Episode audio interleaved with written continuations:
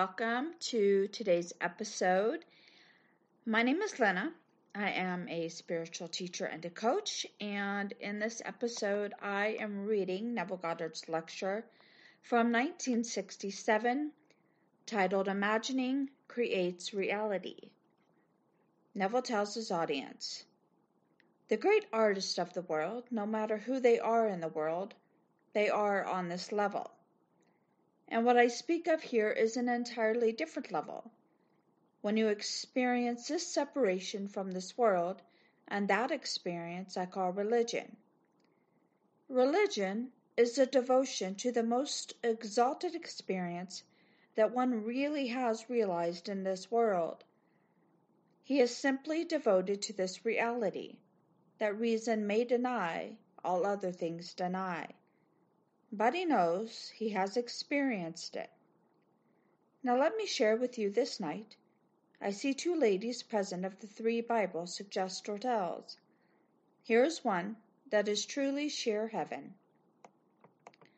This lady is very, very much a lady. She's very feminine. She said, It was the night of January 24th, on Tuesday night this past month. She said it had rained all day all into the evening. Finally it stopped. It was very, very still. A strange quietness permeated the atmosphere. I was alone in the den. Bob, who is her husband, had gone to bed, and I had turned off the TV. All at once something turned or opened in my head, and a voice spoke to me. The voice said, I am faith, hope, and love. Then in a little while a deeper voice, a deep, glorious masculine voice, a voice I had never heard before, and not the voice that I had just previously heard. And it said within, I am the Father. She said I was so emotionally touched that I burst into tears, and I cried and cried. The shortest sentence in Scripture. Jesus wept. At the very end of the drama, the one who was supposed to be the rock on which the whole world would be now established denied the entire story three times before the cock crowed.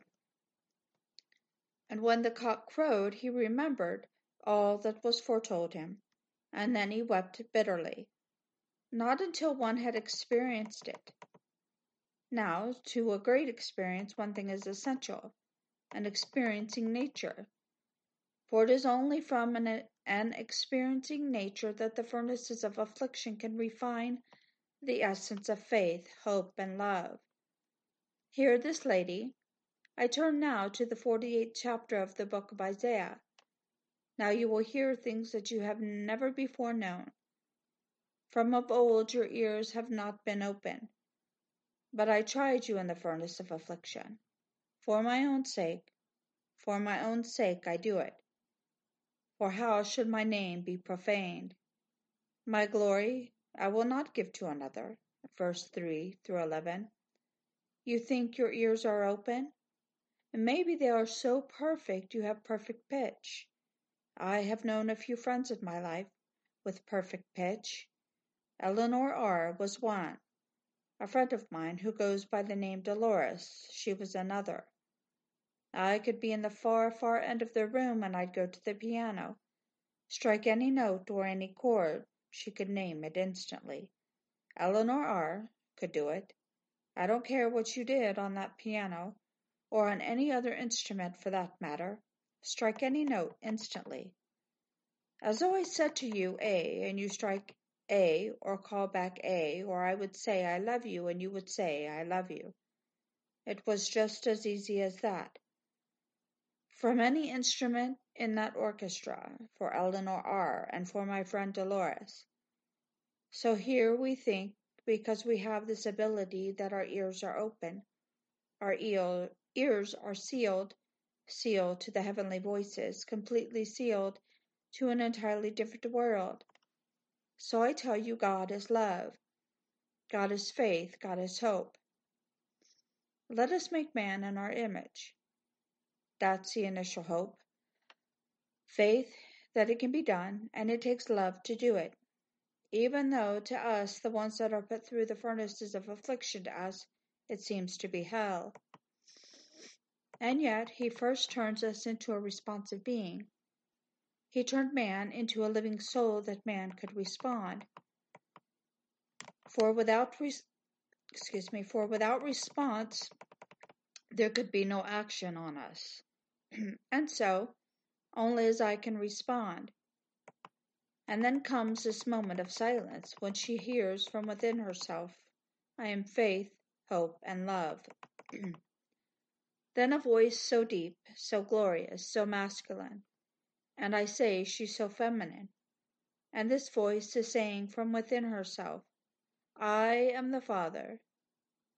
Now, how could you ever tell her at this moment, saying that she does not now incarnate God? and that God radiates from her own wonderful human imagination?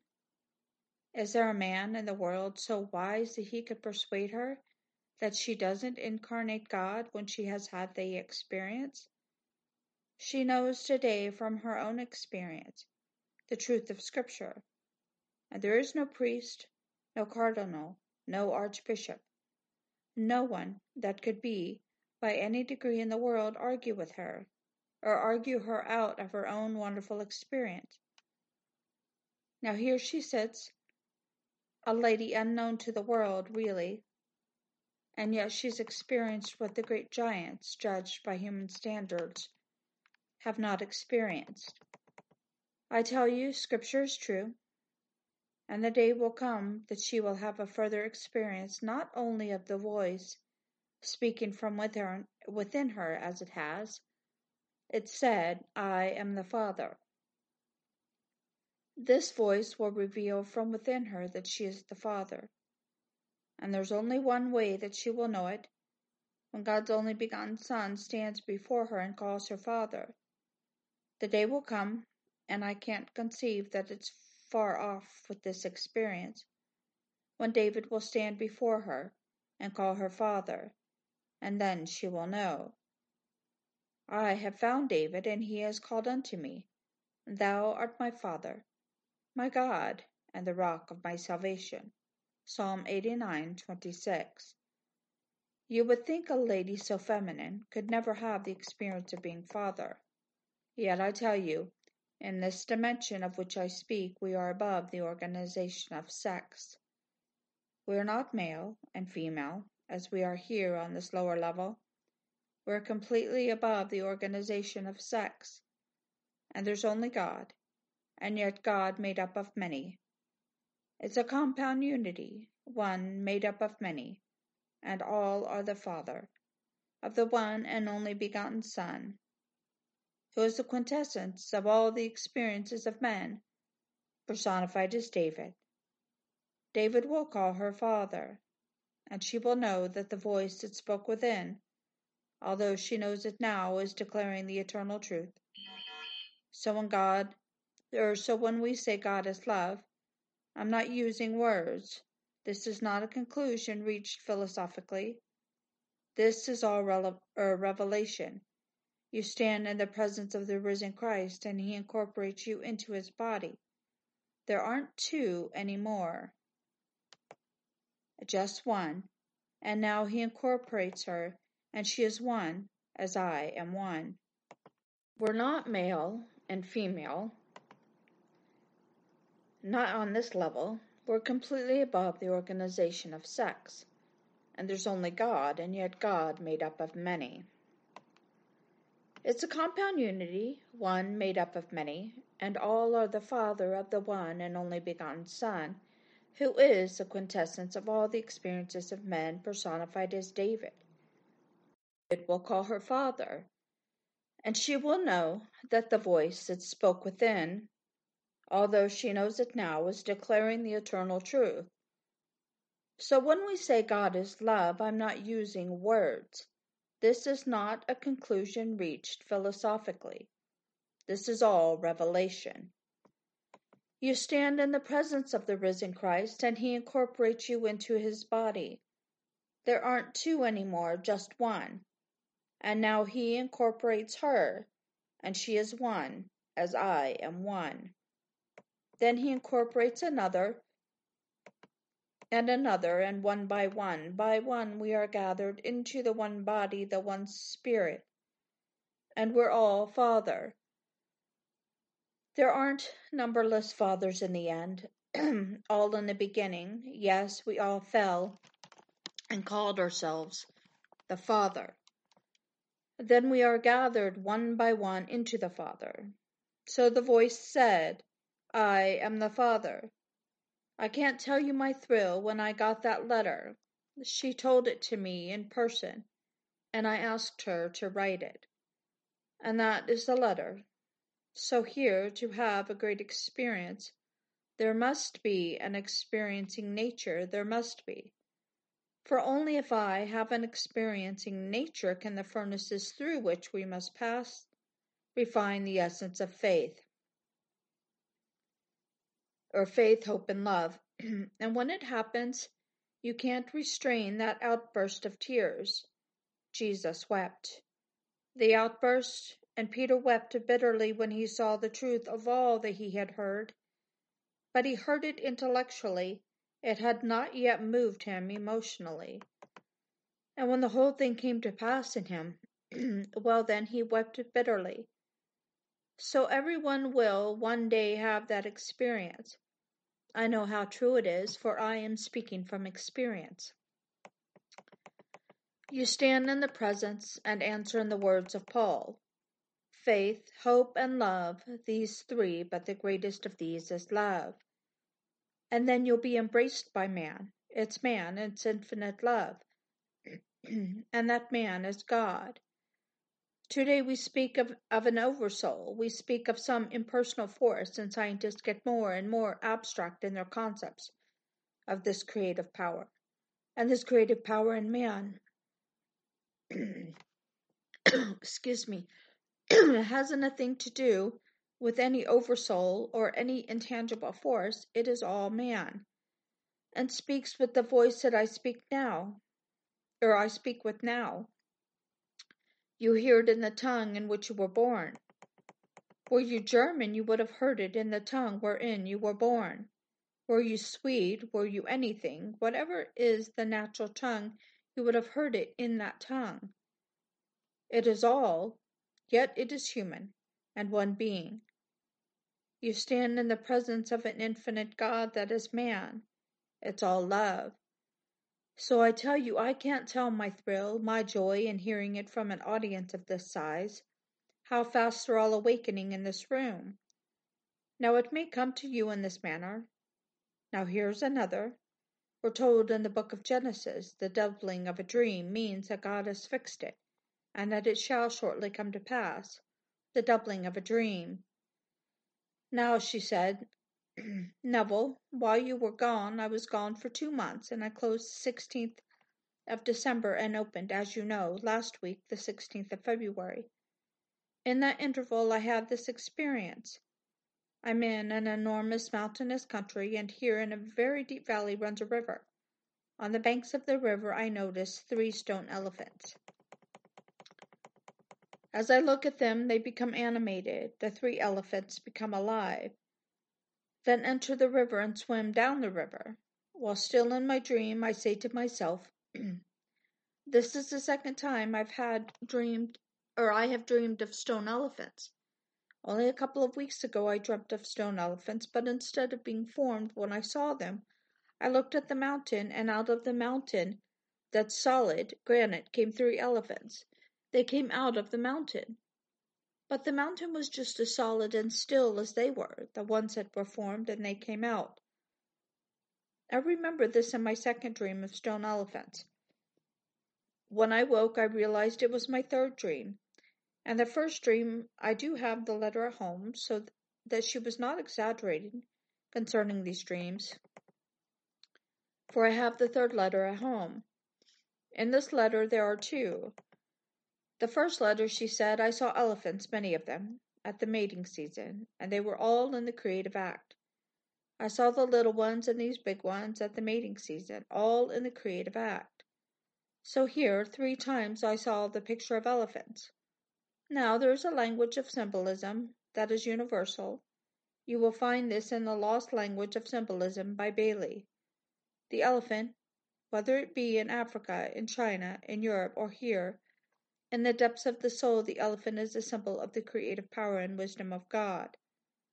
While the creative power and wisdom of God is defined in the first chapter of Corinthians as Jesus Christ. You read it, and Jesus Christ, the power of God and the wisdom of God, First Corinthians. In this case, it's symbolized as an elephant. So, what did she dream about? We're told that God speaks to man through the medium of a dream and reveals himself in a vision. Here is a dream so vivid it borders on vision. For in the dream she remembers that there was another dream that was similar. So this is more than a dream, it's bordering on a self revelation, which is God revealing himself in her. What is the revelation? That the creative power is now known to her, and she will, in the immediate present, have tangible proof of the fact that her own wonderful human imagination is Christ Jesus. For all things are possible to God. And by the exercise of this power, she can prove this is the creative power of the universe. For here it came, and shortly it will be proven. She must have some objective in this world, either for herself or some member of her family or for something in this world, and because all things are possible to God, and she's found God symbolized here in the creative act, for this is the creative act, then comes turning stone into something alive. So something seemingly is dead in our world, but it doesn't matter. The power is not there, not in space, not in the stars, not in teacup leaves not in anything outside of your own wonderful human imagination. There's nothing outside of your own wonderful imagination. All that you behold, though it appears without, it is within, in your imagination, of which this world of mortality is but a shadow. To prove it, they were all dead, they were made of stone. Is there anything more inanimate than stone, more dead? And so she looked at it, and her beholding it, and it became animated, became activated, entered the stream of life, and started now, here in this wonderful mountainous area, all through Scripture, and he speaks from the mountain. When he reveals something fantastically marvelous, he takes him into the mountain tops. When he would transfigure himself, into the mountain he goes. Here in a mountainous area it is all revealed to her the creative power of herself. For I repeat, God the Creator and our wonderful human imagination are one and inseparable. Therefore he can never be so far off as to even be near. For nearness implies separation. It can't be another. You can't turn to another. You can't lift your eyes and pray to any outside God.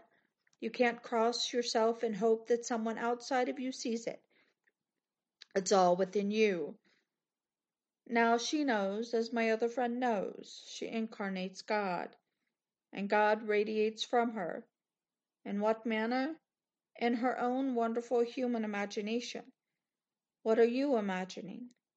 If it is a painful thought and it hasn't yet caught fire within you, and you imagine something disastrous has come to pass, no matter what it is, it will come to pass. There is nothing in this world but what it was once first imagined. On the 19th day of, of December, I think it was the 19th or the 19th of January, I do not have the papers before me. It was in a magazine called the National Observer. But it was in December that they printed a picture of this demolished railroad trestle and here a train is suspended. That is one of the car, or that is one of the cars is, and the engine on the ground, and the whole thing is broken. A huge section of it, and two sections separated by an enormous width, and these cars demolished and one pushed over the ledge. Someone in Virginia, now this happened in Idaho, in Reuben, Idaho.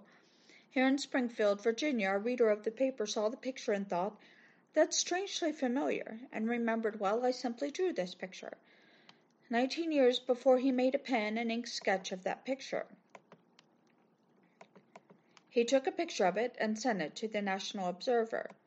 When they saw it, it was a duplicate practically of what had actually happened this past year. It was nineteen years before that he had conceived it, and he said, all out of my imagination. I had no model that I used to draw it. There was no record. I had no picture, no memory image of such an accident. I simply conceived it. Out of his own imagination, he drew this thing in a pen, an ink sketch, had it framed at home, and he's kept it through the years, his own creation. He said to the editor, Isn't it strange that my picture out of my own imagination so closely resembles, resembles the actual? And he called the one that happened here the actual. What is the actual? His is the actual. This is the effect. This is the effect, or this is the world of shadow. He drew the actual, and we saw what we call the actual. It's only the effect. It's only the shadow world. I have that picture at home. It appeared in December of last year as a single picture of the fact, and reappeared with its duplicate preceding it by nineteen years in the January issue of this last month. I didn't see it. A friend of mine buys it only for the crossword puzzle, and seeing it, knowing what I teach, that imagining creates reality, she cut it out and mailed it to me. That meant nothing to her as a picture, but she said Neville teaches this that imagining creates reality, and that everything in this world is only the effect of some imaginal cause. And no matter whether you know it or not, it had to be preceded by an imaginal act. And here, nineteen years before the so called event, this man, out of his own imagination, draws a pen and ink sketch, and had it framed. He loved it. It's a marvelous picture. And here is this railroad trestle demolished with the hanging cars, those on the ground, everything, even to the trees surrounding it, all the pine trees. Nothing was left out from that original to the so called fact, that we call a fact. So I say to this lady, You have touched in the depths of your soul and you say on three occasions, and I have your two letters, one you have given me the whole the double vision, and in one you gave me the single. I say you've touched the creative power of God, and no one in this world can take it from you. It has grown within you to the point of revealing itself in vision. You're beyond, now turning back. You can't turn back. Those who have not had the vision can turn back and they are likened to those on whom the seed fell. And then they quickly, eagerly took it. But then the cares of the day came, and they were just as though it fell upon thorns, and it was all snuffed out. Then there are those that fell on the highway, and they find it, and it grew like this. Someone says, Oh, well, it would have happened anyway. And they concede it. Well, maybe it would have, strange coincidence and that does or and that goes to seed. In your case, my dear, you can't turn back. There's no power on earth that can turn you back to any orthodox in the wor- or orthodoxy in the world now, for you have seen the symbol of the creative power of God, starting with the creative act, and then you turning stone into something alive, and then into the stream of life. You now know you can take something that seemingly is dead a condition of health, a condition of someone who is un- unemployed, a condition of something that is barren, its stone, and in your mind's eye you represent it as something alive and real and wonderful. What you want in place of what you see, and turn what you want into something alive to supplant the thing that you saw. You have that power now. The other, he's not here, and his is on another level. Here he sees a home, the window display, the door display, and something strange about both window and door. There's a radiance that comes from it, a glow, and it radiates a certain distance. Then someone from a group, he doesn't recognize anyone from the group, but someone said to him, When you enter the house, how can we know that it is you who actually is doing the bidding? And he replied, I will do what is necessary. But no matter what I do, you will still say, This is a trick. And then a voice spoke from within him, and the voice said, I have powers I know not of. The voice doesn't address him as another by saying, I have powers ye know not of. No, I have powers I know not of. Now, he said, as I began to awake from it all, there was the house, the windows, and the doors. I saw it differently. But, you see, he had not yet entered it. He has powers he knows not of, but he has not entered the state of consciousness to exercise it. He still knows when he enters it and things happen, it is he who will say, Well, it would have happened anyway. These are not others. There is nothing but self in this world. So those who questioned him and said that when it happens, how will we know? Well, he answered in the affirmative, but there was a doubt. When he enters that new state of consciousness, he will still not be quite sure that his imaginal act was the cause of the phenomena that will confront him. So here there are different levels of the revealing of God in man. The first part was this fantastic I am the Father. In the not distant future, she will know it in the most intimate manner. Not a voice that is a masculine voice when her voice is so feminine, not a voice speaking from the depth of her soul, I am the Father. But she will know she is the Father when the only begotten Son stands before her and calls her Father. In the meanwhile, she knows she incarnates God the Father, for she heard the voice within herself, and he now radiates from her own wonderful human imagination. She knows that I am faith, I am hope, I am love. She's read it in the 13th chapter of First Corinthians. She's heard it from platforms. But she knows it now. Where it really is, it's not in the Bible. 13 Corinthians, it's within her. That's where. The wonderful revelation it is. I am faith, I am hope, I am love. Now she's heard it said, I am the Father. He who has seen me has seen the Father. You ask me to show you the Father? Have I been so long with you and you have not seen the Father? He who has seen me has seen the Father. I and the Father are one. Had you known me, you would have known the Father, for we are one. John 10:30, 14:8. And they thought him another. She knows now who the Father is. Now she knows these are the words of Jesus Christ. Therefore she knows who Jesus Christ is. That Jesus Christ is not a character 2,000 years ago. A Jesus Christ is her own wonderful human imagination, declaring itself to be the Father. She heard it coming from within herself, a glorious masculine voice. Now she's going to see the one who called him Lord. Call her Lord. And she's going to stand and see David appear before her and David will call her father. So David in the Spirit called me Lord. If he called me Father, how then can I be David's son when he calls me Father? Matthew 22:42. She's going to have that experience and she's going to know all that I have said from this platform is true. So I repeat, we will not know the truth, not in eternity, until we experience it. After we have experienced the truth, we cannot deny it any more than we can than we can the humblest evidence of our senses. So she will know the ultimate, and the ultimate is when she herself is revealed as God the Father, and that there is no no other God the Father. There's no other God, but He is Father, and that's His final revelation to man. That He is power. Yes, that's His first revelation. Almighty God, El Shaddai, His second revelation. I am, that's my name forever. So we are told, My name is in you.